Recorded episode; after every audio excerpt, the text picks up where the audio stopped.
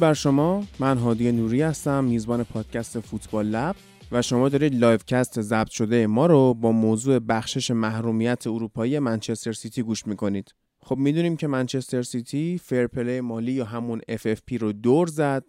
یک سری بازیکن خرید خارج از تراز مالیش. یک سری اسناد رو شد و یوفا شروع کرد به تحقیقات و آخرش هم دادگاه CAS یا همون کس رأی به تبرئه منچستر سیتی داد. جریمه سی میلیون پوندیشون رو هم کرد ده میلیون. ما توی این live cast ی که داشتیم در مورد این داستان صحبت کردیم و مهمون ویژه برنامهمون هم کسی نیست جز رسول باختر حقوقدان ورزشی.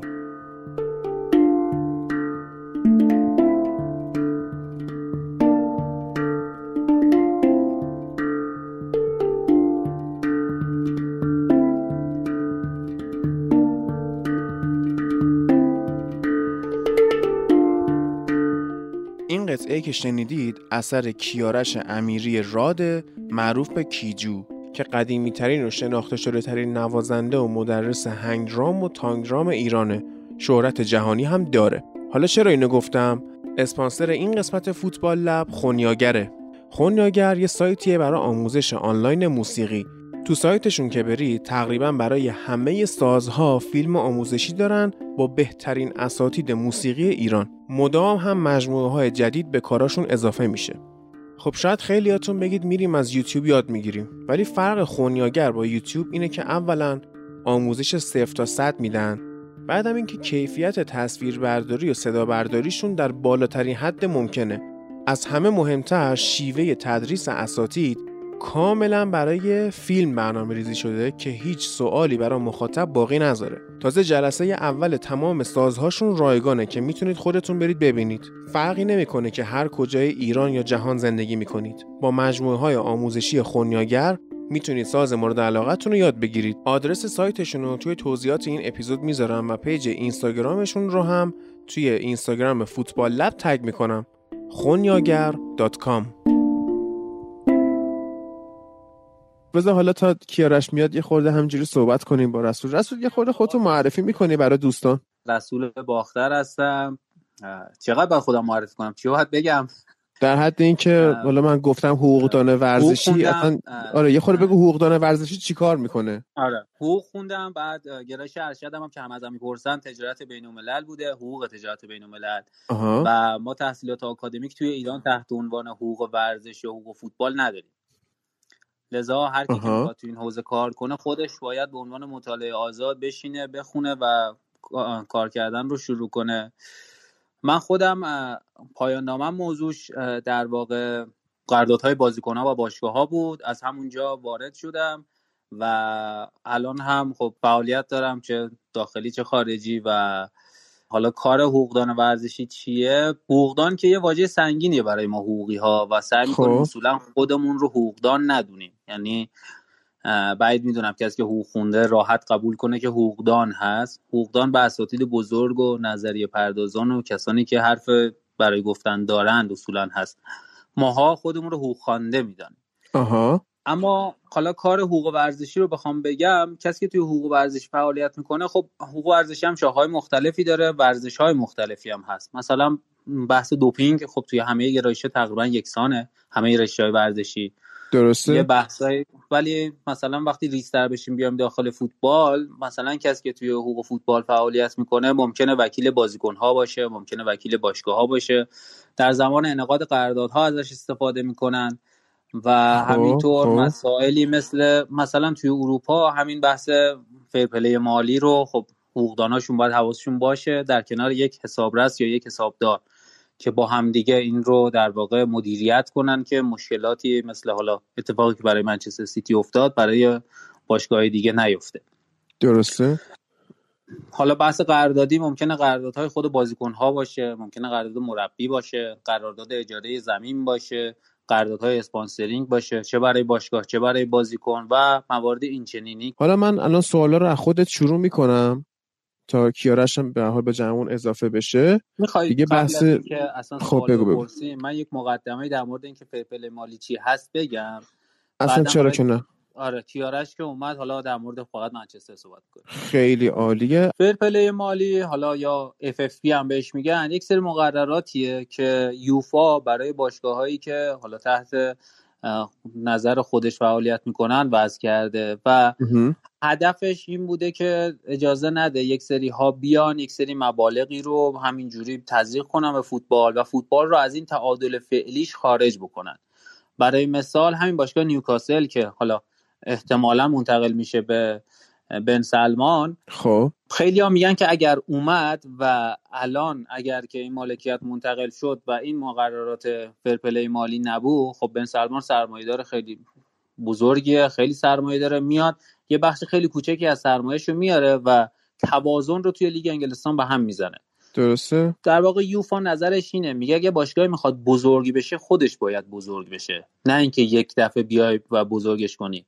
اون بحث اینه که حالا خودمون هم داریم توی جامعه انسانی که مثلا تا دیروز هیچ چیزی نداشته یه دفعه یه پول سنگینی بهش بدی یه موقعیتی بهش بدی خودشو گم می‌کنه. حالا این اصطلاحی که داریم. توی باشگاه و توی فوتبال هم همینه. میگن اگر که یه باشگاهی همینجوری یه دفعه یه پولی بهش تزریق بشه اون بحث شخصیت قهرمانی شخصیت های دیگر رو نداره. نمی‌دونم یادتون هست یا نه وقتی که پاس تهران رو می‌خواستن منتقل کنن به همدان وحید هاشمیان مصاحبه رو کرد یه تیمی رو توی لیگ آلمان مثال زد. گفت آقا این تیم از دست سه اومد دو از دو اومد یک و وقتی می‌خواست بیاد برسه به بوندسلیگا یک چه اتفاقی افتاد؟ مربیش گفت نه آقا ما باید همین فعلا سطح دو سه سال بمونیم که توی خب. اینجا خودمون رو تثبیت کنیم بعد بیایم توی بوندسلیگا یک و بتونیم در عالی ترین سطح فوتبال آلمان بازی کنیم. آره دیگه منطقیه. نه اینکه یک شبه ما مثلا بیایم مثلا خودمون رو وارد کنیم تو بالاترین سطح. برای همین اومدن یک سری مقرراتی رو گذاشتن یک سری محدودیت هایی رو گذاشتن و گفتن که آقا هیچ باشگاهی نمی‌تونه بجز درآمدایی که ما تعیین می‌کنیم درآمد دیگه ای داشته باشه. و چیزی که هست اینه که مثال می‌زنم یه زمیمه شماره ده مقررات فرپلی مالی اومده گفته که آقا درآمدهای باشگاه ها محدود به اینان. خب. یکی بلیت فروشیشونه یکی تبلیغات و اسپانسرینگشونه یه دونه حق پخشه یه دونه درآمدهای تجاریه. یک سری جوایز و حالا اون بحث حق, حق رشد و حق تمرین که پرداخت میشه. حق رشد اشتباه حق تمرین باید بگیم. حق تمرین و این هاست. و چیزی بیشتر از این رو شما نمی‌تونی وارد کنی. تنها حالتی که میشه یه مبلغی بجز اینا وارد کرد مواقعی که سهام باشگاه رو می‌خوام واگذار کنن آها. مثلا باشگاه مثل یوونتوس به صورت سهامه و قابل خرید و فروش هم هست. که وقتی که مثلا رونالدو اومد از این سهامش رفت بالا. اونجوری هم بله. نیست که ما بگیم سهام باشگاه رو مثلا یکی میگه آقا من این سهام این باشگاه رو نمی‌خوام هزار تومن بخرم. می‌خوام ده میلیون تومن هر کدومشو هر یه سهمشو بخرم. این سهام ها ارزش دارن و با توجه به ارزشش خرید و فروش میشه و کسی نمی‌تونه یه مبلغ اضافه تری بر اون رو براش در نظر بگیره. لذا میگه آقا این درآمدهای شما محدود به همیناست و به طریق دیگه شما نمی‌تونی درآمدی رو داشته باشید حالا از طرف مقابل یه عده دیگه مخالفه با فرپل مالی هستن. می‌دونید چرا؟ چون میگه آقا یک سری باشگاه ها زمانی که شما این مقررات رو وضع کردید متمول بودن سرمایه داشتن وضعشون خوب بود. با در واقع تصویب این مقررات شما مانع پیشرفت شاید بعضی از باشگاهایی که می‌تونستن بیان بالاتر شدید. برای مثال وقتی که این قانون وضع شد وضعیت مالی رال مادرید رو مقایسه کنید با یه تیم مثلا دست دویی اسپانیا یا مثلا آلاوز. اصلا اینا قابل قیاس نیستن از لحاظ سطح درآمدی از لحاظ سرمایه‌ای که دارن. برای همین خب. این باعث میشه که تیم های ضعیفتر نتونن سرمایه جذب کنن. و تیم های پولدار و متمول ثروتمندتر میشن و تیم های فقیر همون جایگاه خودشونو دارن یا یه مقدار می‌تونن آرومتر بیاد و این باعث میشه اون شکاف بیشتر بشه. درسته. حالا من اینجا یه سوال ازت دارم که یکی دو سال پیش یه بحثی مطرح شد به عنوان سوپرلیگ اروپا که یه سری از باشگاه های بزرگ هم موافقش بودن که آقا مثلا بایرن مونیخ و دورتموند و میلان و اینتر و یوونتوس و عرض کنم که حالا پاریس سن و منچستر و لیورپول و چلسی و اینا خلاصه جمع شن با هم یه سوپر لیگ بزنن. که بله. این خیلی باعث می‌شد که اصلا شما دیگه اون حق پخشی هم که باشگاه های کوچیکتر هر لیگ دریافت می‌کردن و به اون حد نبینی چون اگه مثلا منچستر یونایتد تو لیگ انگلیس حضور نداشته باشه طبیعتا مثلا برایتون پول کمتری دریافت می‌کنه چون یک بخشی از هوادارهای منچستر هم دارن بابت دیدن بازی برایتون دو بار در فصل پول میدن و بله. شما دیگه توی سوپرلیگ نمی‌بینی اونو خب این قضیه رو یه جوری چون همه انقدر باش مخالفت کردن اینو سربسته به قول زیر سیبیلی ردش کردن رفت و تصویب هم نشد. حالا نمی‌دونیم در آینده چی بشه. ولی این قضیه fair play مالی به نظر شخص من تأثیری که گذاشت مثبت نبود. یعنی یه سری باشگاه ها خیلی بیخود باعث شد توی بدهی فرو برن. یه سری از باشگاه ها حالا حتی متمول هم بودن مثل اینتر که fair play مالی باعث شد که روند پیشرفت خود اینتر هم یه مقداری متوقف بشه که مجبور شن بازیکن بفروشن. یعنی این تراز مالی و اینا بعد یه سری باشگاه مثل سیتی و مثل پاریس تونستن با یک سری پرونده سازی ها کلا دور بزنن این داستانو. یعنی اینم به نظر شخص من نتیجه خوبی نداشت. حالا نظر خودت چیه در این زمینه؟ آیا اینو اصلا مثبت می‌دونی یا منفی می‌دونی؟ ببین در کل یه چیزیه که من فکر می‌کنم باید باشه ولی هنوز نمی‌دونیم که باید چیکارش کنیم که نه اون شکافه به وجود بیاد و نه اینکه کلا آزاد باشه و هر کسی هر جای دلش خواست یک سرمایه رو وارد کنه تزریق کنه. من مثال می‌زنم لطفا فقط اسم نیارید. حالا چه بچههایی که هستن چه شما. توی لیگ خودمونم یه مدت صحبت بود در مورد اینکه حالا یه باشگاهی دوتا باشگاهی فرپلی مالی رو رعایت نمی‌کنن و مبالغ مثلا بیشتر رو میدن به بازیکن ها مثلا بازیکنی که ارزشش یک میلیارده اینا با دو میلیارد سه میلیارد و option های بالا میارنش برای خودشون و باعث میشن که آقا تیمای دیگه بیان پایینتر و ضعیفتر بشن. این خب. اتفاق و ما که از نظر اصلا یوفا نیستیم که بخوایم fair play مالی رعایت کنیم بله. ولی همون اتفاقات و همون هزینه کردها و همون حالا اتفاقاتی که اونجا میافتاد باعث شده بود که ما خیلی ها هواداره فوتبال حداقل ناراحت باشن از این اتفاقایی که داره میفته لذا اینکه ما بگیم آزاد باشن و هر مبلغی از هر جای دلشون خواست تزریق کنن یه مقدار سخته و به نظر من اگر فرپلی مالی رو در شرایط فعلی یک استثناهایی رو براش قائل بشن. یک سری جاها مثلا الان دارن برای شرایط کوید 19 یا همون کرونا شرایط خاصی رو در نظر می‌گیرن که آقا مثلا چون الان شرایط مالی برای همه باشگاه سخت شده اگرم یه سری چیزای بندهاش رعایت نکردی ایرادی نداره. چون الان یه حالت فورس ماژوره و بله. خود یوفا و فیفا کامل می‌دونن که شاید 50 درصد باشگاه ها بعد از بحث کرونا ورشکسته کامل باشن. و یه خطر بزرگی برای فیفا. برای همین اومد یه ذره این رو تعدیلش کرد یه مقدار از اون حالت سرسختی خودش حالا کاست آوردش پایینتر برای شرایط کرونا. من فکر می‌کنم اگر استثناءاتی رو بتونن برای تیم های ضعیفتر در نظر بگیرند می‌تونه مناسب باشه. شما همین الان هم بحث نیوکاسل که مثال زدم. وقتی بن سلمان اومد خریدش ما می‌دونیم که سه فصل دیگه بهترین بازیکنها رو داره بهترین مربی رو داره بهترین زمین تمرین رو داره و و و و. و این دستاورد خود فوتبالی نیست دستاورد خارج از فوتباله. و باعث میشه اون جذابیت اون زیبایی از بین بره. همون الان بعضیا هستن من دیدم که از منچستر سیتی خوششون نمیاد دقیقا به همین علت. که فوتبالی بالا نیومده. آره که فوتبالی بالا نیومده. حالا حتی اگر این بحث پروندهش هم توی نقض فرپلی مالی مطرح نمی‌شد. همه یه همچین حسی رو داشتیم که شما چجوری شده که اومدید و یه همچین درآمدی داشتید و تا قبل از این انقدر داراییتون بود بعد از این یه دفعه چی شد که اومد بالا و می‌دونن که آقا پولایی که از خارج از فوتبال وارد شده که منجر میشه یک سری تیم‌ها واقعا خیلی ضعیفتر بشن و مثال بزنیم مثلا لستر وقتی که قهرمان شد خیلی بازیکناش رفتن.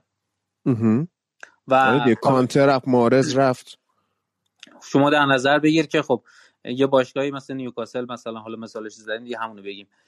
وقتی بیاد خب طبیعتا از باشگاهی ضعیفتر که یکی سری بازیکن‌ها رو داره میاد و تمام بازیکن خوبشون رو می‌گیره. و این باعث میشه که اون پولی که تزریق شد یه سری باشگاهی دیگر رو ضعیف کنه.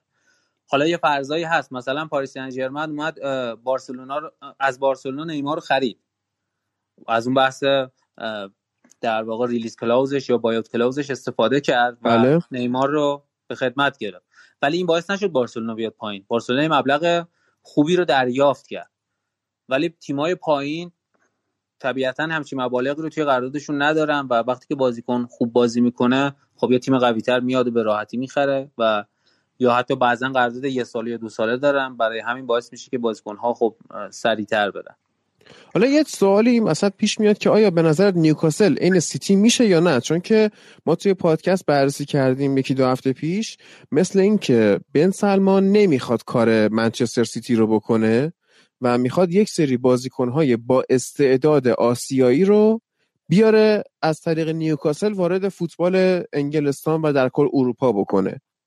یعنی آره اینطوری مثل اینکه قرار نیست بشه. اول از همه که باید عرض کنم خدمتتون که به قولی اول بزن برادری ثابت بشه و ببینیم که اصلا می‌تونه بگیره نیوکاسل یا نه. چون که از سفت و سخت مخالفانی داره برای پیوستن به حالا انتقال مالکیت نیوکاسل به بن سلمان که خودش موضوع جداییه. من خیلی کوتاه بگم.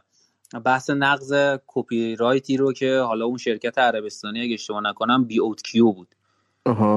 اون beoutQ که توی عربستانه داره نقض کپی رایت می‌کنه و در واقع تصاویر beIN Sport رو داره به نام خودش پخش می‌کنه بدون اینکه حق پخشی رو بپردازه.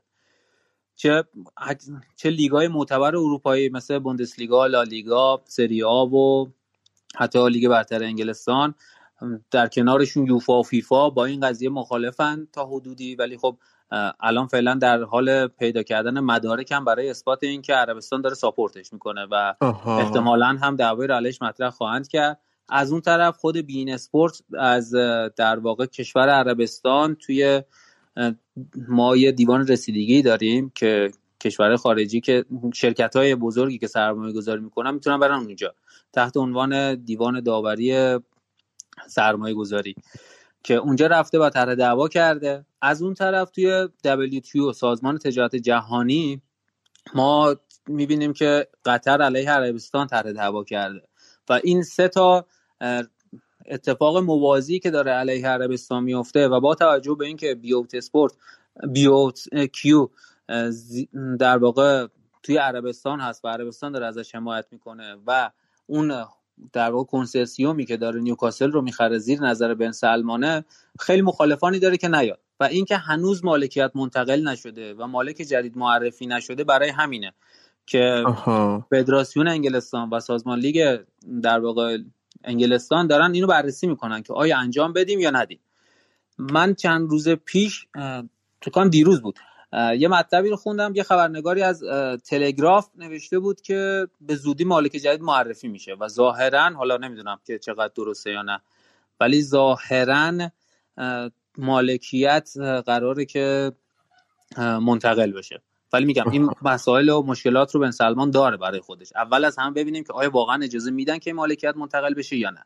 به فرض اینکه منتقل شد اونا بحثای فنیه که شما خیلی بهتر از من می‌تونید بحث کنید ولی قطعا اینجوری نخواهد بود که فقط بازیکنهای آسیایی یا استعدادها رو بیاره یا شاید بخواد یه تیمی منتخب آسیا رو اونجا داشته باشه.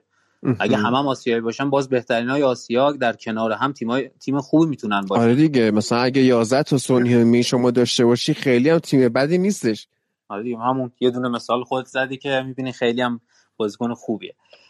چه می‌دونم مثلا گلرش هم می‌تونست بذاره به ایران وند. تارمی بذاره فوروارد الان آره. امامتین اشاره کرده. بله بله. خب حالا تارمی خوبه. تارمی به قول من و ایلیا بهترین مهاجم تاریخ فوتبال ایرانه.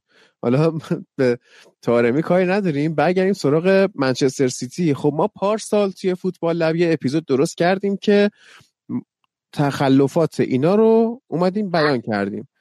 به این صورت که اینا خب پرونده سازی کرده بودم با کمک شرکت برسون مارستلر که اتفاقا من رفتم بعدهای بررسی کردم که یکی از این شرکا جدا شده بعد لوکیشن شرکت هم دیدم و خلاصه جای جالبیه. ولی داستان این شد که آخر اینا پولهایی رو خرج کردن که نباید خرج می‌کردن و سر خرید یک سری بازیکن ها اینا اذیت شدن. از جمله الیاکیم مانگالا بود. و خصوص نواس و یا یه سری بازیکن دیگه که بیشتر از فرپله مالی اینا اومده بودن خرید کرده بودن و یه سری تخلف دیگه هم بود. مثل اینکه قراردادی که باهاش لیروی سانه رو از بایر مونیخ هایجک کردن پولی که توی قرارداد نوشته شده متفاوته با پولی که واقعا سانه دریافت کرده. یا اینکه در زمانی که گواردیولا تحت قرارداد بایرن بوده سیتی اومده باهاش مذاکره کرده و قرارداد و ماهها قبل از پیوستنش به این تیم باهاش بسته. حالا اینا اومده بود یه دوست پرتغالی اومده بود هک کرده بود و فکر کنم اگه اشتباه نکنم 16 17 ترابایت مثل این که سند از اینا رو کرده بود و حالا کار کشید به دادگاه. اول گفتن محروم میشه ولی خب امروز خبر قطعی اومد از دادگاه که اینا نه تنها این دو سال محرومیت اروپاییشون بخشیده شده بلکه جریمه سی میلیون پوندیشون هم شده ده میلیون.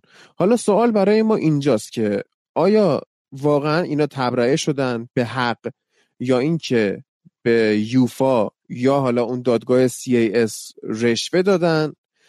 یا اینکه چیه قضیه؟ مثلا تونستن به لطایف الهیلی مدارک رو بی اعتبار جلوه بدن. یعنی مثلا ما نمونهش رو توی سریال سیلیکون ولی داشتیم که یه شرکت یا یه شرکت دیگه شکایت کرده بود و حالا پروفی که دادگاه از اینا می‌خواست ایمیلاشون بود. گفته بود که آقا شما همه ایمیلاتون رو باید بدید به ما. و اینا خب برای دادن ایمیل سه راه داشتن. راه اول اینه که کل ایمیلات رو forward کنی به طرف. راه دوم اینه که username password ایمیل رو بدی طرف خودش بره بخونه و اونا وکلای کار بلد اون شرکت راه سوم رو انتخاب کردن که اومدن کل ایمیل ها رو پرینت گرفتن و مثلا دو تا کانتینر سند تحویل دادگاه دادن که حالا بیا بخون اینا رو پیدا کن. یعنی از این کارا هم میشه کرد توی وکالت ای حالا اول می‌خوام که رسول صحبت کنه بعدم کیارش وارد بحثمون بشه. خب ببین منچستر سیتی طبق در واقع مطلبی که امروز کس منتشر کرد یک سری تخلفاتی رو داشته و مواردی که اسم بردی رو یک سریاش خب مدارکی رو براش بوده و یک سریاش هم مدارکی براش نبوده. مواردی که براش در واقع ادله کافی وجود داشته مربوط به پنج سال قبل بوده یا دورتر. و یک قانونی داریم ما توی یک ماده و مقرره رو داریم توی همین بحث فرپله مالی که میگه آقا مرور زمان رسیدگی به حالا تخلفات زیل این مقررات پنج سال است. یعنی چی پنج سال است؟ یعنی اگر که شما تخلفی رو سال 90 کردی 1190 منظورم. یعنی مثلا 2010 انجام دادی الان اگه رسیدگی هم بشه دیگه تخلف تو ما باش کاری نداریم دیگه. اون موقع تخلف کردی و 10 سالم گذشته مشمول مرور زمان شده. آها. یا مثلا اگر که الان 2020 مثلا مال 2015 به قبل باشه دیگه میگن آقا اون مشمول مرور زمان شده و ما به اونا کاری نداریم. یه اتفاقی افتاده و چون مشمول مرور زمان دیگه ما با حرفی نمی‌زنیم. مثال می‌زنم این مرور زمان ما توی مثلا مقررات در مورد اختلافات بین باشگاه و بازیکن هم داریم. حتی توی کشور خودمون توی مقررات فدراسیون خودمون هم داریم. این دو سال است. ولی برای بحث فرپلی مالی کردنش پنج ساله و یه خیلی طبیعی هم هست که باید یک مرور زمانی باشه. یعنی حالا یه شخصی اشتباهی رو کرد. دیگه نباید تا آخر عمرش مثلا بترسه که یه روز بیان رسیدگی کنن. حتی توی بحثای کیفری هم ما این مرور زمان داریم. پس مرور چقدر زمان جالب. مرور زمان چیز بدی نیست. و قابل پیگیری هست برای قتل هم داریم اینو. یعنی اگه شما مثلا سی سال قبل یه نفر رو کشته باشید دیگه الان اثبات هم بشه کاری بهت ندارن؟ بحث قتل حالا یه ذره بحثش با این قضیه فرق داره. یه مثال دیگه می‌ذاری جواب می‌دادم ولی قتل قصاص مجازاتش. بحث قصاص تا قیام قیامت هست. هر وقت گرفتنش قصاص دزدی چی؟ دزدی مثلا یه نفر کرده باشه. سرقت نه مشمول مرور زمان میشه و بستگی داره که چنو سرقتی باشه درجه چند تعذیری اصلا باشه و حالا بتونیم. یه سری جرایم قابل گذشتن یک سالن فقط. حالا شروع میشه سه سال پنج سال هفت سال ده سال 15 سال. و حالا مرور زمان تعقیب داریم مرور زمان شکایت داریم مرور زمان چیزای دیگه هم داریم بذار واردش نشیم. درسته. بعد خب. این مشمول مرور زمان پنج ساله شده بخش زیادی از اون اتفاقاتی افتاده. یک سری موارد رو هم چیزی که CAS اعلام کرده بود گفته آقا برای بعضی از محرومیت هم ادله کافی نداریم ما. و آها. این فقدان ادله کافی باعث شده که آقا ما به خاطر اینا نتونیم. حالا بحث اینه که به قول خود دوتا کانتینر مثلا ایمیل دادن نتونستن بخونن. میگم من بعید می‌دونم همچین چیزی باشه ولی چیزی که هست اینه که حالا یه بحثی هم بچه ها مطرح کردن که داورا رو خریدن. ببین اصولا قاعدتا داوری که حالا تو اون سطح داره کار می‌کنه قابل خرید نیست. یعنی خریدنش هم مبلغ بسیار بسیار بالاییه که برای منچستر سیتی نمی‌دونم حالا میصرفیده بپردازه یا نه. و چون که این داورها خب این پول ها که جابجا جا میشه طبیعتا یک اثری داره. مثلا از این حساب به اون حساب منتقل بشه خب داور باید جواب بده که این خب مبلغ پول نقد دیگه. می‌کنن تو چمدون میدن به داور دیگه. یه مشکلی داره اونم اینه که خب بالاخره اون پول رو یه جوری خرجش کنه. آها. یعنی مثلا می‌خواد ماشین بخره. میگن آقا شما تا دیروز سرمایت مثلا یک میلیون دلار بوده چه جوری ماشین دو میلیون دلاری خریدی؟ یعنی کل سرمایت هم میفروختی که نفروختی چجوری رفتی؟ سرمایت یه شبه شد مثلا سه میلیون دلار. این مثلا مشکلاتی که براشون پیش میاد و لذا طبیعیه که خیلی سخته. یعنی پرداخت رشوه. نمیگم ممکن نیست نمیگم اتفاق نمیفته. چرا اتفاق میفته؟ ولی حالا از یه طرف دیگه داوری که توی این سطح داره رسیدگی می‌کنه خیلی زیر نظره و این مبالغ رو اگه بخواد دریافت کنه هزینه کردش برای سخته. یعنی باید چمدون چمدون پول بگیره بذاره تو بالشتش و شاید تا وقتی هم که زنده است نتونه هزینهش کنه. از بله. اون طرف داورایی که هستن اعتبارشون براشون مهمتره. دنیای حقوق ورزش و فوتبال و حقوقیایی که توش کار می‌کنن تو سر تا سر دنیا کوچیکه.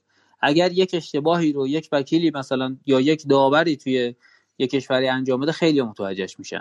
و این نیست که فقط اون شخص مثلا چند نفر دور بشناسنش.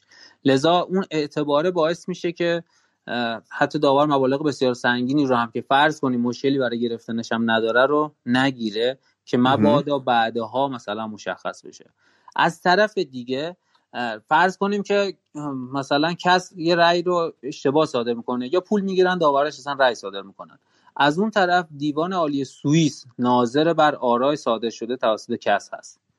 وقتی که کس یه رأی رو صادر کرد دیوان عالی سوئیس اونو دیگه نمی‌تونی بخری. اون اصلا غیر ممکنه که بخری. یعنی اگر که شما پیشنهاد نصف کره زمین هم بدی شاید بعضیشون قبول نکنن شاید هم قبول کردن. ولی اونها دیگه اصلا خیلی خیلی سخته. لذا چیزی که هست اینه که بحث این که بگیم حالا پولی رد و بدل شده رابطه ای بوده و این رأی بر اساس حالا یه چیز پشت پرده ای بوده اصولا نباید باشه. 99 درصد یک درصد همیشه باید احتمال بدیم که شاید بوده باشه. ولی اگر هم بوده باشه دیوان عالی سوئیس هست و اگر یوفا احساس کنه که همچین چیزی هست یا حالا اون رأی که صادر میشه و ابلاغ میشه خب داور باید استدلال کنه. اون استدلال ها رو شما نمی‌تونی همینجوری یه استدلالی برای خودت بنویسی یه استدلالی برای خود بیاری و بگی آینه منم داورم دوست داشتم اینجوری رأی بدم.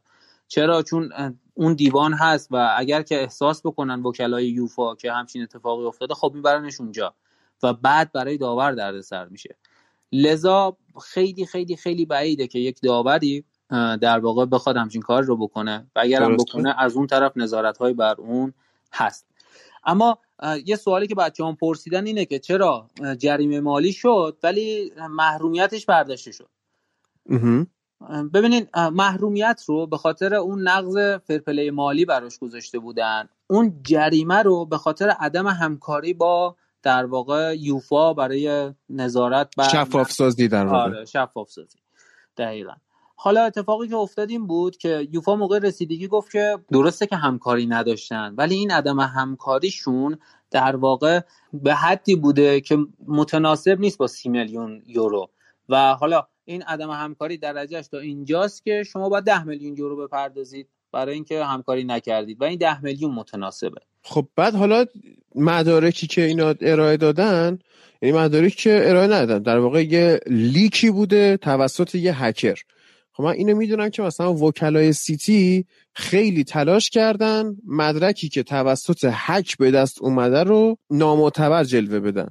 و اینکه حالا چند سال هم هست داریم میشنیم حتی تو قانون ایران که میگن آقا اسکرین شات مدرک معتبری نیست. خب بدونم که این چطوری بوده؟ یعنی آیا مدارک دادگاه برای بررسی این قضیه هم می‌تونسته انگ نامعتبر بودن بهش بخوره؟ مثال اسکرین شاتی که زدی شما مثلا می‌خوای اسکرین شات بگیری بهش استناد کنی تو دادگاه. قبل از اینکه بخوای استناد کنی اسکرین شات رو می‌گیری پرینت می‌کنی با همون حالا نمی‌دونم تو مثلا تلگرام بوده توی واتساپ بوده هر که اون خب. پیام داده. می‌بری پلیس فتا پلیس فتا برای تایید می‌کنه که اینی که اینجا نوشته شده دقیقا همین عکسه.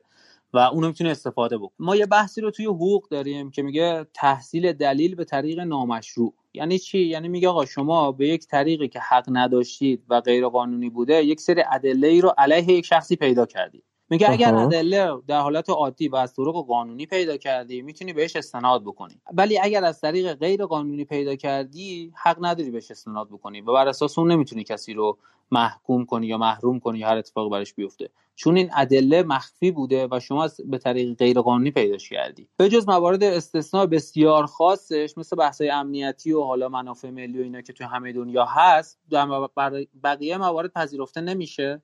ولی دیوان داوری ورزش یا همون کس میاد چی میگه؟ میگه آقا من کار ندارم که منشأ این مقررات چیا بودن. من با توجه به اون خصیصه ورزشی الان این اتفاق افتاده و این اسناد و مدارک پیدا شدن.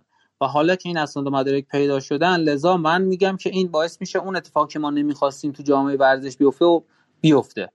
پس ما به این مدرک غیر قانونی میان و استناد می‌کنیم. درست. خب حالا کیارش؟ بیا خورده از وضع اون بر بگو. یعنی یه سری واکنش هایی داده شد یه سری صحبت هایی کردن یه سری تحلیل هایی بود توی خود انگلستان. اینا رو بیا به اون بگو. و اینکه یه خبری هم اومده بود که حالا من نمی‌دونم چقدر صحت داره. اینکه میگن یا تصادفا یا خیلی جدی بعد از اعلام این حکمه میگن که آخر فصل گواردیولا با توافق دو طرفه از سیتی می‌خواد جدا بشه. حالا اگه محرومیتشون برداشته شده چرا این قضیه هست و حالا چی شده؟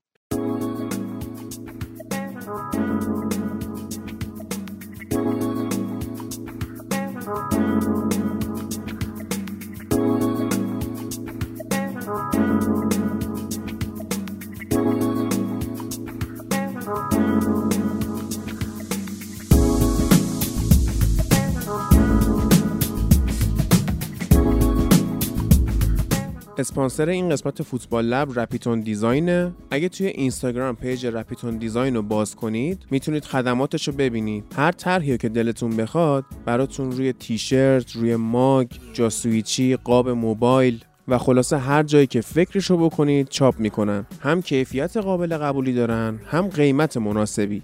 آدرس page اینستاگرام رپیتون دیزاین رو تو توضیحات این اپیزود می‌ذارم و توی اینستاگرام فوتبال لب هم tag ش می‌کنم.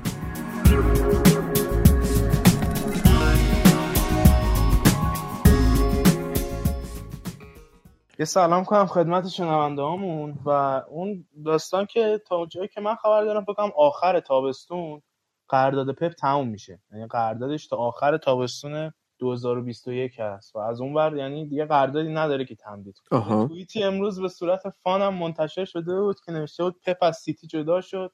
بعد معلوم شد نمی‌دونم پپ چیچی از بیرمنگام سیتی جدا شده نمی‌دونم ولی راجب همین داستان خیلی ها در واقع می‌گفتن پس اصلا اف بشه دردی می‌خوره. اگر چنین چیز محرزی رو نمی‌تونه در واقع اثبات بکنه اصلا برای چی داره دست و پای تیما رو میبنده؟ وقتی عملا نمیبنده. می‌بینی؟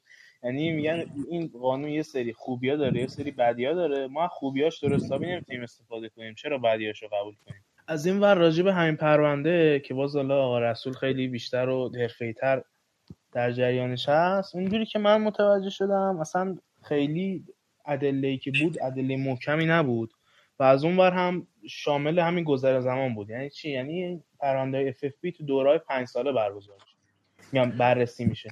و این مدارکی که پیدا شد مال سال 2013 هست و اصلا وبسایت The Athletic توی نوامبر هم نوشته بود که احتمالا اصلا محرومیتی در کار نیست.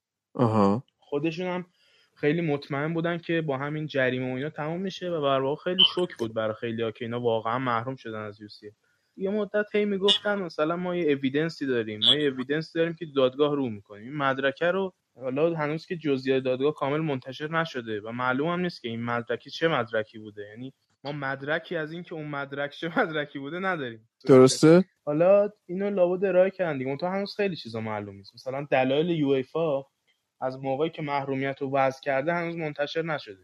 دو تا حالت وجود داره. یا اینکه اون مدرکه رو رو کردن که نشون میده از اول هم کار اشتباهی نکردن و به اف اف بی اینا رفتی نداره و در واقع مشکل مشکل بازجویی ها و در واقع گشتن های خود یو بوده.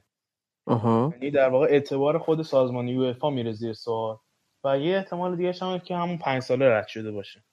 در واقع باید برم پرونده پی اس جی برای یک دو سال قبل رو بخونن دوباره. چون دقیقا همین بازجوی همین پرونده. حتی قاضی پرونده اونجا که من شنیدم شاکی شده بود. مثلا پرسیده بود که یعنی بالاخره هم می‌فهمن دیگه. وقتی یه, باز... یه باشگاه 400 میلیون خرج دو تا مهاجم می‌کنه یه چیزی اون وسط مشکل داره. حالا مثلا همین آدم از خیلی همینجوری پرسیده بود که آقا مثلا اسپانسرها شما ارزششون چقدره؟ PSG گفته بود انقدر. گفته بود مطمئنی؟ گفته بودن آره گفته بود باشه پس من همینو می نویسم بعد خود دادگاه خود قاضی هم شاکی شده بود که آقا مثلا یعنی چی مسخره کردین ما رو بعد همین داستان تبدیل شده به این که مثلا تا این قضیه Brexit و اینا اتفاق افتاده یهو یه هجمه شدیدی علیه سیتی شده و اینا و مشکل سیتی بیشتر این بود که خب الان اینا می‌خوان ما رو به عنوان یه مثالی ادب کنن در حالی که مثالای بیشتر و گنده تر ما خیلی زیاده. یعنی چی گنده تر از ما؟ یعنی اگه مثلا خیلی می‌خوای میگن مثلا دعوا شد اولی رو خوب بزن بقیه هم میترسن در میرن دیگه. آره. مثلا این PSG خیلی مثلا غلط های گنده تر از ما کرده. اگه امیر ناراحت نشه. و مثلا اونا رو همینجوری ول کردن الان اومدن خر ما رو چسبیدن. این اصلا اخلاقی نیست. اگر هم دقت کنین این statement ها و این در واقع بیانیه هایی که منتشر میشه از دادگاه سیتی میگم دادگاه سیتی از مسئولین سیتی قبل دادگاه و چه بعد دادگاه هی داره شدید و شدیدتر میشه. یعنی میگن اینا نمی‌دونم witch hunt دارن می‌کنن. نمی‌دونم دنبال میگردن یکی رو پیدا کنن همینجوری فقط یه پولی به جیب بزنن. نمی‌دونم فقط می‌خوان اسم سیتی رو خراب کنن چه این چیز و از این ورم راجع به همین پرونده PSG که گفتم نیویورک تایمز فکر یک سال پیش همین حدودا میشه. یه مقاله رو راجع به همین چاپ کرده بود که خیلی جالب بود. و همین که یکی از واکنش هایی که حالا نسبت به این پرونده که یکم اطلاعات دادم بهش اینه که خب می‌گفتن اگر یک نفر کارشو درست انجام بده تو مخفی کردن ادله بعد از چند سال دیگه اصلا پرونده در کار نیست. یعنی تمام هدف می‌گفتن این سیستم داره اینجوری کار می‌کنه که ما داریم به باشگاه ها اعتماد می‌کنیم که خودشون بیان اعلام کنن که چقدر درآمدشونه چقدر اسپانسر دارن چقدر خرج کردن. و میگن ما در واقع در صورتی که ما در نظر بگیریم کسی داره از این قانون تخطی می‌کنه ما نحوه کشف جرم اینه که از مجرم می‌پرسیم که آقا تو این کار رو انجام دادی یا نه و تمام چیزی هم که داریم بهش استناد می‌کنیم حرفا و ادله که خود اون آدم مجرم برامون میاره. یعنی مثلا خیلی قابل استناد نیست حرفاشون و مثلا خود یوفا هم اون صلاحیت و اون تخصص رو خیلی جهان نداره که مثلا بشینه محاسبه کنه که مثلا ارزش قرض اسپانسرشیپ چقدره که مثلا این از این و کم و زیادش چجوری میشه. این برآوردها رو خیلی در صلاحیتشون نیست اصلا انجام بدن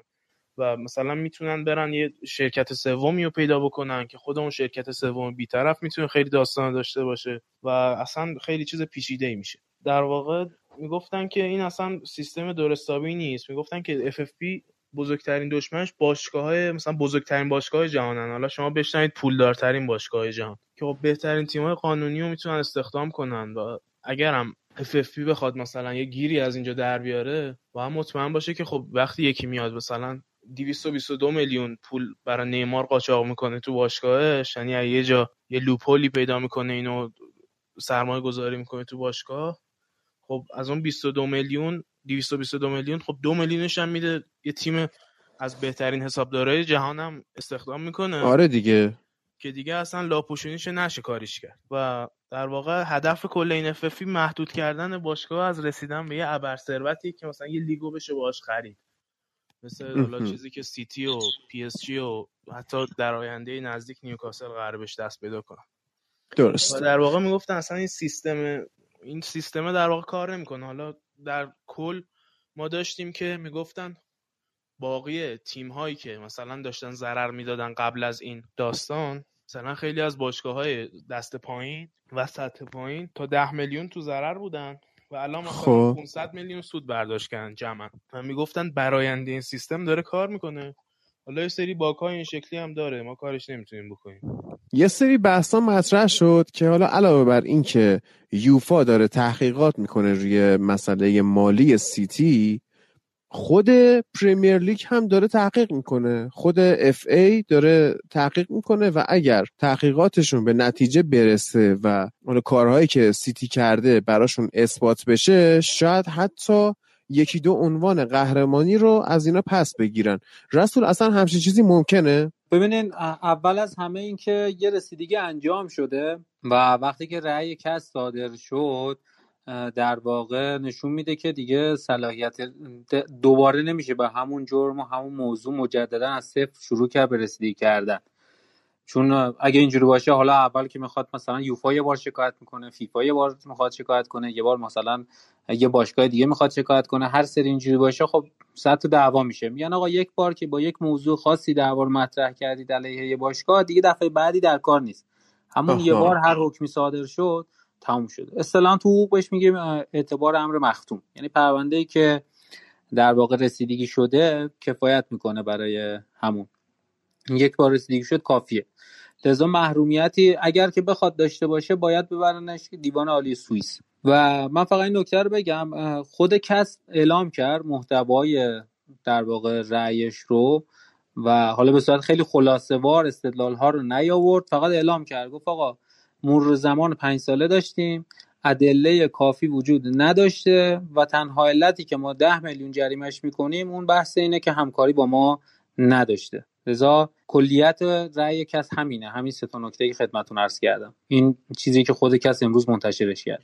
خب حالا سیتی اومده بله، با یه بله. هزینه ای این کارا رو انجام داده. خب, خب. و قطعا وقتی که یه سری باشگاه های دیگه ببینن می‌تونن تا این حد یعنی ببین حالا این مثالی که میگم خیلی ربطی نداره ولی اگه دیدگاهی میشه بهش نگاه کرد که آقا شما اگر پنجاه و یک شات یا پنجاه و دو شات اسپرسو پشت سر هم بخوری سکته قلبی می‌کنی و میمیری. ایست قلبی می‌کنی.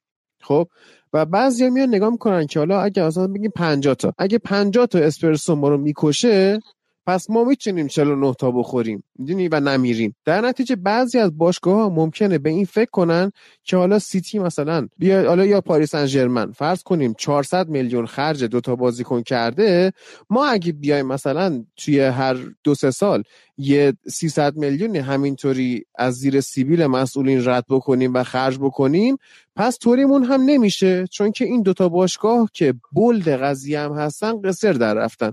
یعنی این باز می‌تونه برای بعضی از باشگاه که دنبال داستان باشن نمایانگر خلاهای قانونی باشه بیشتر. تا اینکه حالا بگیم حالا سیتی هم بخشیده شد رفت یعنی یه موج دیگه ای بعد از این می‌تونه آغاز بشه. خب طبیعتا هر قانونی قابلیت دور زدن می‌تونه داشته باشه و مثلا یه قوانینی هم که تازه به وجود اومدن قوانینی هستن که خب جای فرار زیاد دارن. اصطلاح انگلیسی هم هست بند لا یا ما اصطلاح میگیم دور زدن قانون. بالاخره یک سری موارد و خلاهایی هست که حالا افراد متخصص توی اون زمینه به خوبی می‌تونن پیداش کنن و ازش استفاده بکنن.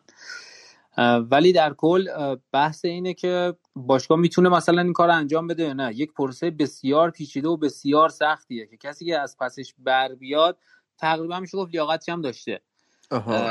مثال می‌زنم توی بحث همین فرپلی مالی یوفا باشگاه ملزم کرده که سالانه یک سری اظهارنامه مالی بدن. financial statement ی رو دارن هر سال. همه باشگاه های اروپایی رو که برید نگاه کنید دارن روی سایتشون هم هست. توی اونها یه بحثی رو دارن در مورد درآمد و هزینه و مسائل این چنینی که خب اصطلاحا بهش میگن خود اظهاری خودشون میگن. و همونجوری که کیارش گفت ممکنه آقا عدد اشتباه بزنن ولی یه سری جاها موششون ممکنه رو بشه. کجا؟ جایی که میگن آقا من انقدر درآمد داشتم انقدر هزینه داشتم به خاطر این دارم مالیات می‌پردازم. مالیات من شده انقدر. اون موقع توی اون کشوری که داره مالیات می‌پردازه نمی‌تونه مالیات دور بزنه. آره. چون اگه مالیات دور بزنه اون وقت در واقع جرم مرتکب شده. حبس داره مجازات داره. برای همین باید علاوه بر اینکه اینجا بیاد یک سری اطلاعات غیر واقعی رو بده باید بره توی مالیات هم همین کارو بکنه.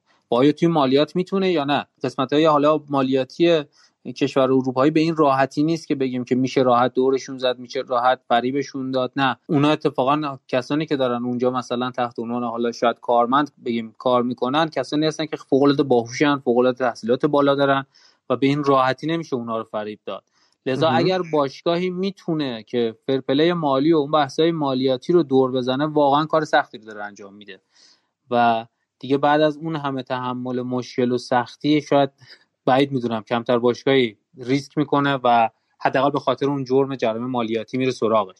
مثال می‌زنم وقتی اختلافی به وجود بیاد توی همین بحث اظهارنامه مالی که باشگاه ها برای یوفا ارسال می‌کنن و توی سایت می‌ذارن خب میگن آقا شما گفتی اینقدر درآمد اینقدر هزینه اینقدر مالیات. اون بحث پرداخت مالیات تو برای من بیار. همون بحث پرداخت مالیات خودش اگر که بخواد حالا یه مدرکی رو چه حالا جعل کنه چه اینکه بره اونجا هم دور بزنه.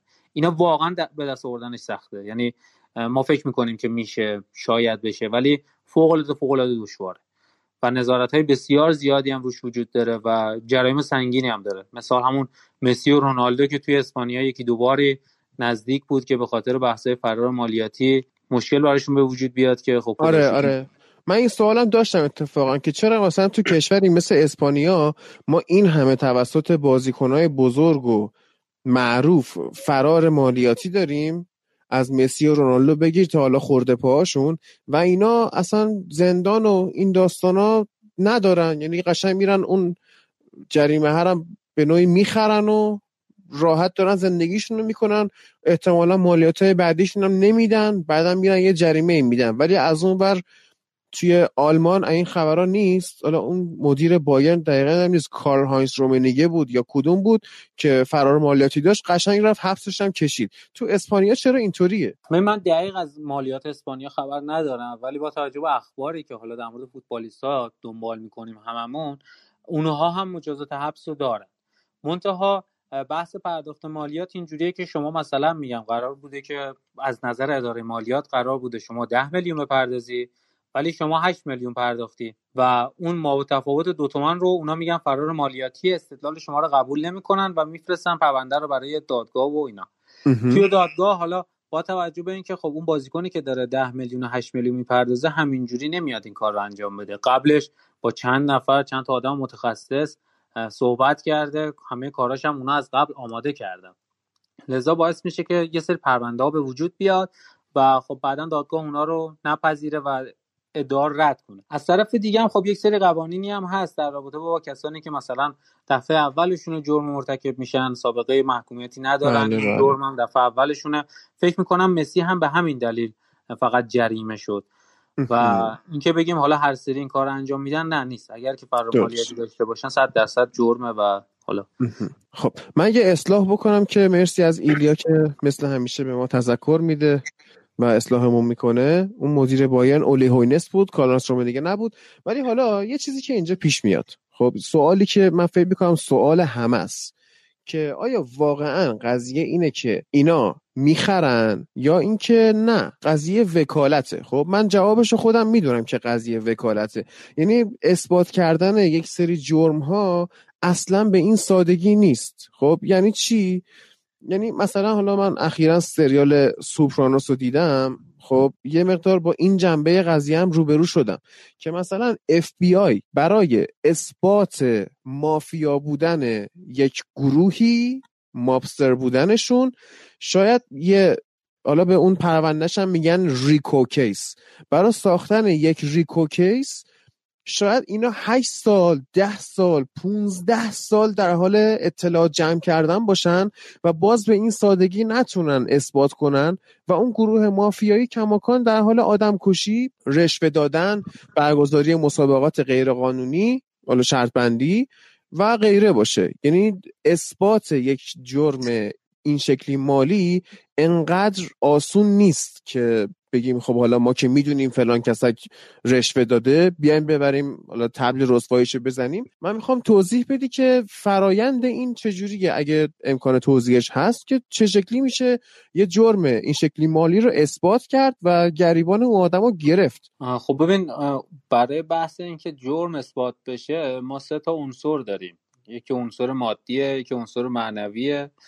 یکی هم در اون عمل ارتکابیه. عنصر قانونی مورد سوم میشه. عنصر قانونی چیه؟ عنصر قانونی میگه آقا یه ماده قانونی باید باشه که بگه این عمل جرمه. و خب این ماده هست. یه عنصر دیگه هست که میگه آقا شما در واقع باید این عمل رو مرتکب بشی و اون شخص باید این عمل رو مرتکب شده باشه. یعنی مثال می‌زنم میگن آقا سرقت برداشتن رو بودن مال غیر. خب بعد اون مال غیر رو شما برداری. بعد میگه آقا شما باید قصدش هم داشته باشی که این کار رو انجام بدی. یعنی چی؟ یعنی مثال مثلا میگم. من و تو گوشی همون دقیقا شبیه همه. من دارم میرم به جای گوشی خودم گوشی شما رو برمیدارم. یا اصلا گوشی خودم تو جیبم حواسم نیست گوشی شما رو برمیدارم. اینجا عنصر روانی ارتکاب جرم رو ندارم. و حالا خل... در کنار اینها یک سری عوامل مخففه هست. یک سری که عوامل مخففه چیه؟ میگه آقا مثلا اگر یک شخصی باز مرتکب جرم شد شما نگاه کن ببین دفعه اولش یا نه وضعیتش چجوریه وضعیت شخصی اجتماعیش خانوادگیش. همه اینا رو در نظر بگیر و بعد محکومش کن. از طرف دیگه یه چیزی هم هست تحت عنوان اینکه یک سری استثناءاتی وجود داره. مثلا حالا بحث مالیات کسانی که میان توی حوزه ورزش مثلا سرمایه گذاری می‌کنن تخفیف مالیاتی خیلی خوبی رو می‌گیرن.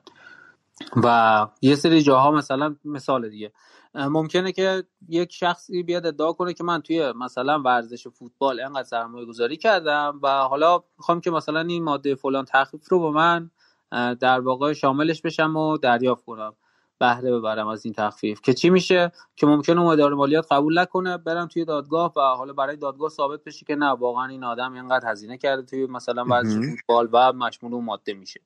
لذا اینکه می‌بینیم حالا حس محکوم میشن یا نمیشن یه بخشش واقعا خب نباید محکوم بشن. یعنی این نیست. یه وقتایی توی بحث مالی کم پیش میاد ولی توی بحث غیر مالی اینجوریه که میگن ادله نداری شما که بخوای ثابت کنی این جرم مرتکب این آقا آدم مرتکب شده یا نه. و وقتی که ادله وجود نداره خب طبیعتا نباید کسی رو محکوم کرد. حتی اینکه شاید مثلا ما پیش خودمون بگیم که آقا داره این کارو می‌کنه. وقتی که ادله نیست اصل باید بر این بذاری که این عمل هم اتفاق نمیافته.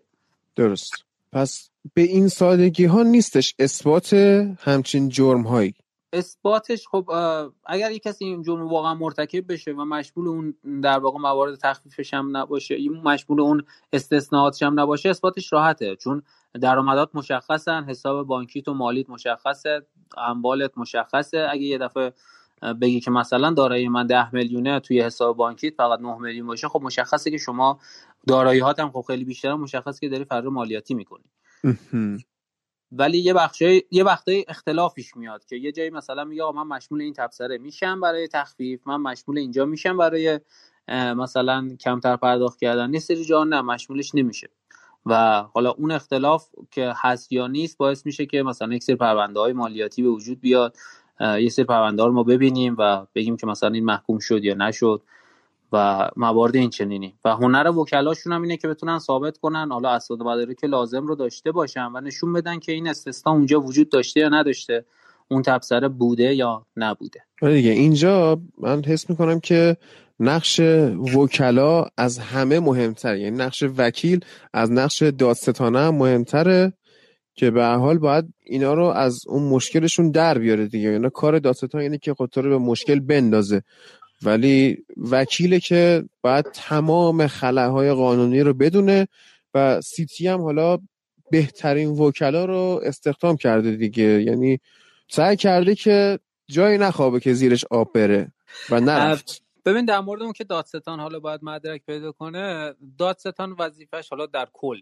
وظیفش حمایت از در واقع حقوق جامعه است. و اینکه ما بگیم که حالا باید بیاد اونو محکوم کنه نیست. ممکنه که حالا تو این بحثا بیشتر تحت عنوان اینوستیگیتور میگن و با حالا بازرس شاید بهتر باشه بخوایم بگیم.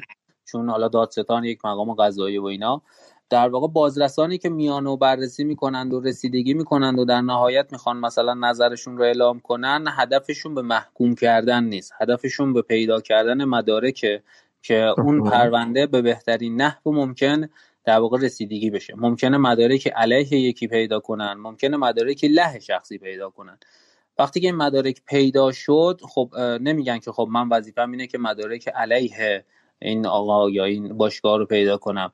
وظیفه وظیفه من اینه که فقط بیام اینو محکومش کنم. پس اگر یه جایی سندی به نفش بود و من پیداش کردم این رو رو نکنم. نه اینجوری نیست. اتفاقا حالا برخلاف این فیلم ها و اون چیزهایی که ما می‌بینیم وظیفش اینه که هر جا هر چیزی که پیدا کرد رو ارائه کنه. درست. خب حالا کیارش بیا بگو که کلا الان فضای رسانه‌ای انگلستان چطوره؟ فضای هواداری اینکه حالا خب خیلی هستن fancast دارن و واکنش نشون میدن به این داستان ها کلا الان فضا توی انگلستان به چه سمتی داره میچرخه؟ مردم نظرشون چیه؟ سیتی رو محکوم می‌دونن یا قانع شدن که آقا اینا okay دیگه؟ نه سیتی رو که خب نمیشه واقعا محکوم ندونست. چون بالاخره مردم دیدن که یه سری پولای عجیب غریبی داره خرج میشه که بالاخره یه جام پاشون گیر کرده از طریق FFP حالا الان رأیشون برگشته بالاخره اینا چیزو نقص کردن دیگه. آرتیکل 56 رو نقص کردن که حالا مدارک رو به درست حسابی به, یو... به یوفا ارائه ندادن. این از این ور نشون میده که اینا یه مشکلی دارن. مردم هم خیلی قبل از اینکه یوفا بخواد اقدام کنه یه سوء به اینا داشتن. تا الان واکنش مردم اینه خب دیگه جمعش کنین دیگه. یعنی از اون ور این باعث یه واکنش های زنجیره میشه که قبلا خودت گفتی. مثلا باشگاهی مثل منچستر یونایتد میگه خب ما که نمی‌تونیم این رقیبا رو اینجوری عرابه در کنیم که. یعنی مثلا ما هر چقدر پشت پرونده اینجوری در بیایم و از اون بر در واقع چیز بشیم حمایت کنیم و اینجور چیزا جو رسانی درست کنیم تهش اینا میرن یه دو تا شیتیل میدن از دادگاه میان بیرون. از چیکار کنیم؟ و ما این ما هم نقض می‌کنیم دیگه اجازه خواستن معمولا بخشش خواستن خیلی راحت تر از اجازه خواستن. و اینجوریه که خب دیگه یه ممکنه باعث واکنش های اینجوری بشه و مثلا خیلی کلا مردم اینجوری بیشتر انگشت اتهامشون به سمت در واقع مقام های قضایی این پرونده است. یعنی میگن که خب شما دیگه تقریبا همه می‌دونن دیگه به قول بچه ها گربه سر کوچه هم می‌دونه که دیگه یه مشکلات مالی هست دیگه بالاخره باشگاه منسیتی با موفقیت فوتبالیش هیچ وقت نمی‌تونسته این درآمدی رو در واقع از خودش جذب کنه. مثلا اگر میگن ما نمی‌دونم 300 میلیون به خاطر حق اسم نمی‌دونم فلان ورزشگاه گرفتیم خب بالاخره هر چقدر مدرک داشته باشن برای اون قرارداد بالاخره مردم می‌فهمن که آقا این اصلا چیز منطقی نیست. یعنی خود نیوکمپ و چه باز نیوکمپ که خوبه. یه مملکت هم بخوای بفروشی اسمش دیگه اونقدر اصلا منطقی نیست خرج کردن حالا بیشتر مسئله اینه که دیگه خب جلو اینا رو که نمیشه گرفت انگار. و این در واقع منسیتی نماد این تیم های عربی جدید بود که به قولی دارن ورزششویی می‌کنن دیگه. اسپورت آره. washing sport washing بله. و در واقع به این نتیجه رسیدن که خب آقا جلو اینا رو پس نمیشه گرفت. احتمالا نیوکاسل هم به عنوان موج جدید این تیم ها یا جایگزینش حالا روم یا منچستر یونایتد تیمایی که این شکلی پیشنهاد شده بودن به عنوان اهداف بن سلمان. اینطوری مسئله بود که می‌گفتن خب این موجی هم که دارن میاد سمت فوتبال و حالا جذابیت و درآمد هم برای عده خاصی از هوادارا میاره. یعنی یه حس در واقع غیر قابل متوقف شدنی به اون جریان شویی داد. و در واقع مردم هم الان از این شاکی که خب آقا یو که به قولی جلو اینا رو تو دادگاه که نتونست بگیره. و اونجایی هم که می‌تونست جلوی مثلا PSG و امثالمو بگیره که شل کرد کوتاه اومد. از این ورم الان در واقع پس هدف داستان چیه؟ ما از اون ور برای مثال اگر تیمی مثل اورتون که مثلا حالا به نسبت به خودش به نسبت به تیم لیگ برتری بودنش مالکی داره نمی‌تونه استفاده کنه چطوره که اینا می‌تونه؟ می‌دونی؟ الان مردم یه ناامیدی خاصی دقیقا. می‌خواستم به همین اشاره کنم. که الان نه تنها قضیه این شده که منسیتی محروم نشده دقیقا فضای ناامیدی بر هوادارهای فوتبال چیره شده. یعنی خود من ناامیدم. میگم ناکن این همه اومدن قانون وضع کن بیا تحقیقات بکن این کار بکن. اون بیچاره هکر پرتغالیه. چقدر رفت سند رو کرد. به خاطر اصلا این آدم کارش همینه دیگه. گفتم توی یکی از قسمت همون صحبت کردم که این آدم شغلش یعنی راهی که ازش پول در میاره اینه که میره leak می‌کنه اطلاعات مثلا scandal رو میره leak می‌کنه. چقدر؟ جمله فارسی گفتم. scandal رو leak می‌کنه.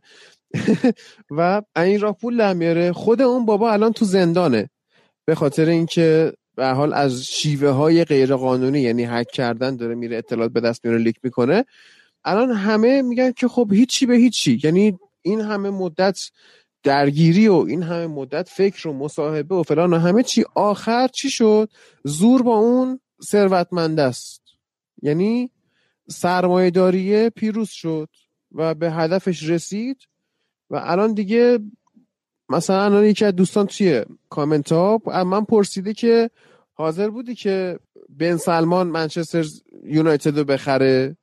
من اوایل می‌گفتم نه. یعنی اگه مثلا دو پیش هم میپرسیدی می‌گفتم نه. چرا؟ به خاطر اینکه این میاد می‌خره و یه سری اتفاقا میفته دوباره مثل سیتی حالا پای ما هم گیر میفته ولی وقتی می‌بینم آقا تاثیر نداره و سیتی هر کار دوست داره می‌کنه.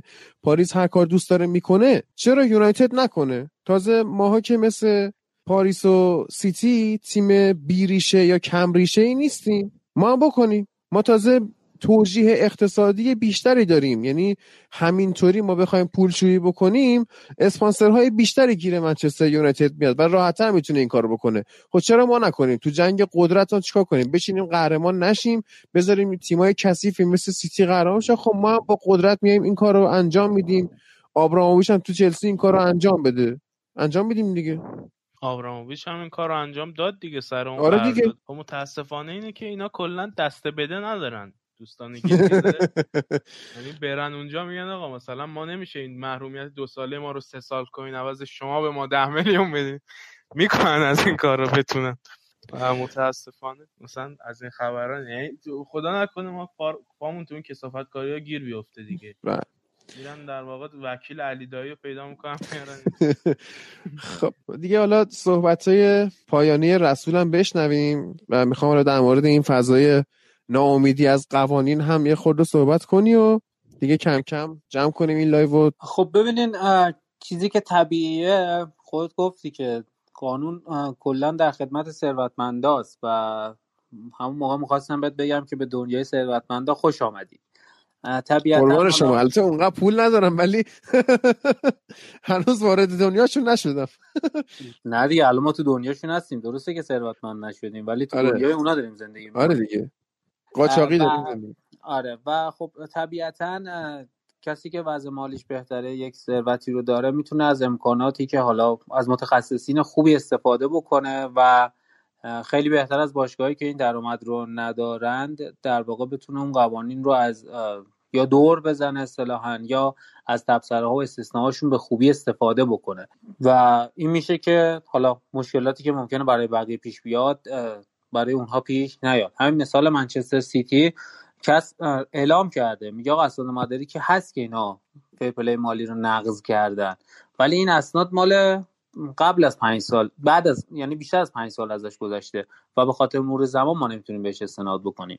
این یکی از موردهاییه که رسما اعلام شده که آقا اینا نقض کردن. اما چون پنج سال گذشته دیگه مشمول مرور زمانه و ما رسیدگی نمی‌تونیم بکنیم و حرف منطقی و قانونی هم هست. اینکه دنیای فوتبال حالا اون اهداف در واقع فرپلی مالی همون اول با هم صحبت کردیم یک سری اهدافی رو داشت. خب طبیعتا وقتی می‌بینن که به اهدافش نمی‌رسه یا باید کلا بذارنش کنار یا اینکه سعی کنن آقا این راه های دور زدن رو در واقع ببندن. توی همه قوانین توی همه دنیا وقتی که قانون نوشته میشه یک سری نقص هایی رو داره یک سری خلق هایی رو داره و با گذر زمان می‌تونن اون خلق ها رو برطرف کنن. همین مقررات نقل و انتقالات فیفا اگه برین تاریخچهش رو نگاه بکنید مثلا از دهه 90 میلادی بیاید تا مثلا آخرین نسخه و ورژنش رو نگاه بکنید ببینید که آقا چقدر تغییر کرده یعنی بله. اگه بریم سال 1990 و قراردادهای بازیکنها رو ببینیم اصلا یه چیزی کاملا متفاوته با اون چیزی که الان در مثلا سال 2020 در اتفاق میفته و چرا؟ چون که ها به مرور زمان پیدا میشن افرادی هستن آدمای باهوشی هستن که میان از این ها سعی می‌کنن استفاده بکنن. کسانی که اون قانون رو وضع کردن بعدا پی به این ها می‌برن. سعی می‌کنن جلوشو بگیرن. ولی به هر حال شما وقتی چند نفر نشستید با هم رو می‌نویسید ممکنه که یک شخصی خارج از شما باشه که اون خلع رو ببینه و شماها نبینید. هر چقدر که آدم های متخصصی باشید. مثل همین بحث حک کردن. هر چقدر که میان و مثلا قوی می‌کنن امنیت می‌برن بالا. باز کسایی هستن که میان یه حفرهایی رو پیدا می‌کنن و حک می‌کنن. لذا مهمترین نکته اینه که برای همه داره ثابت میشه چون می‌دونیم سیتی در واقع نقص کرده فرپلی مالی رو و یوفا هم نتونسته جلوش بیسته و مانعش بشه.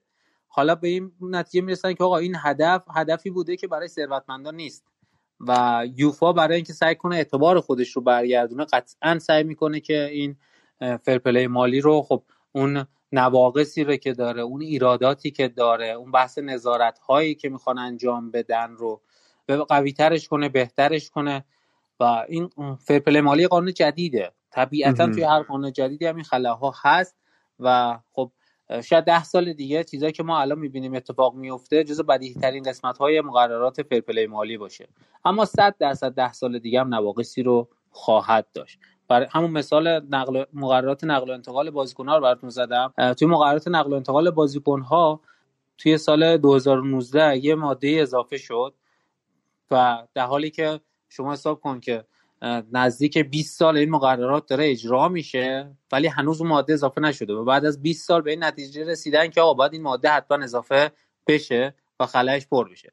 طبیعتا 10 سال دیگه و شاید حتی 20 سال دیگه هم فرپلی مالی نواقصی رو خواهد داشت و افرادی خواهند بود و دور خواهند زد. ولی هدف یوفا باید این باشه که اعتبار خودش رو برگردونه. چون اگر فرپلی مالی رو بذاره کنار براش یک شکست بزرگیه. و اگر که فرپلی مالی رو به همین حالت هم نگه داره همونجور که فرمودید منچستر سیتی همون تونست این قانون رو دور بزنه.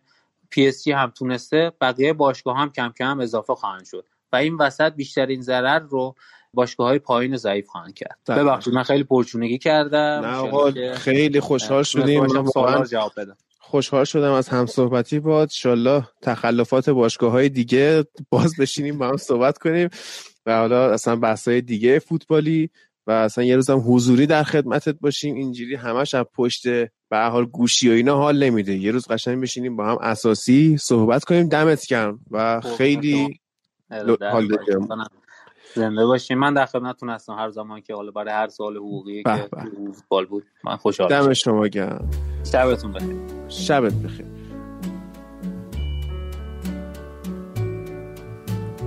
Wise men say only fools rush in, but I can't help falling in love with you. Shall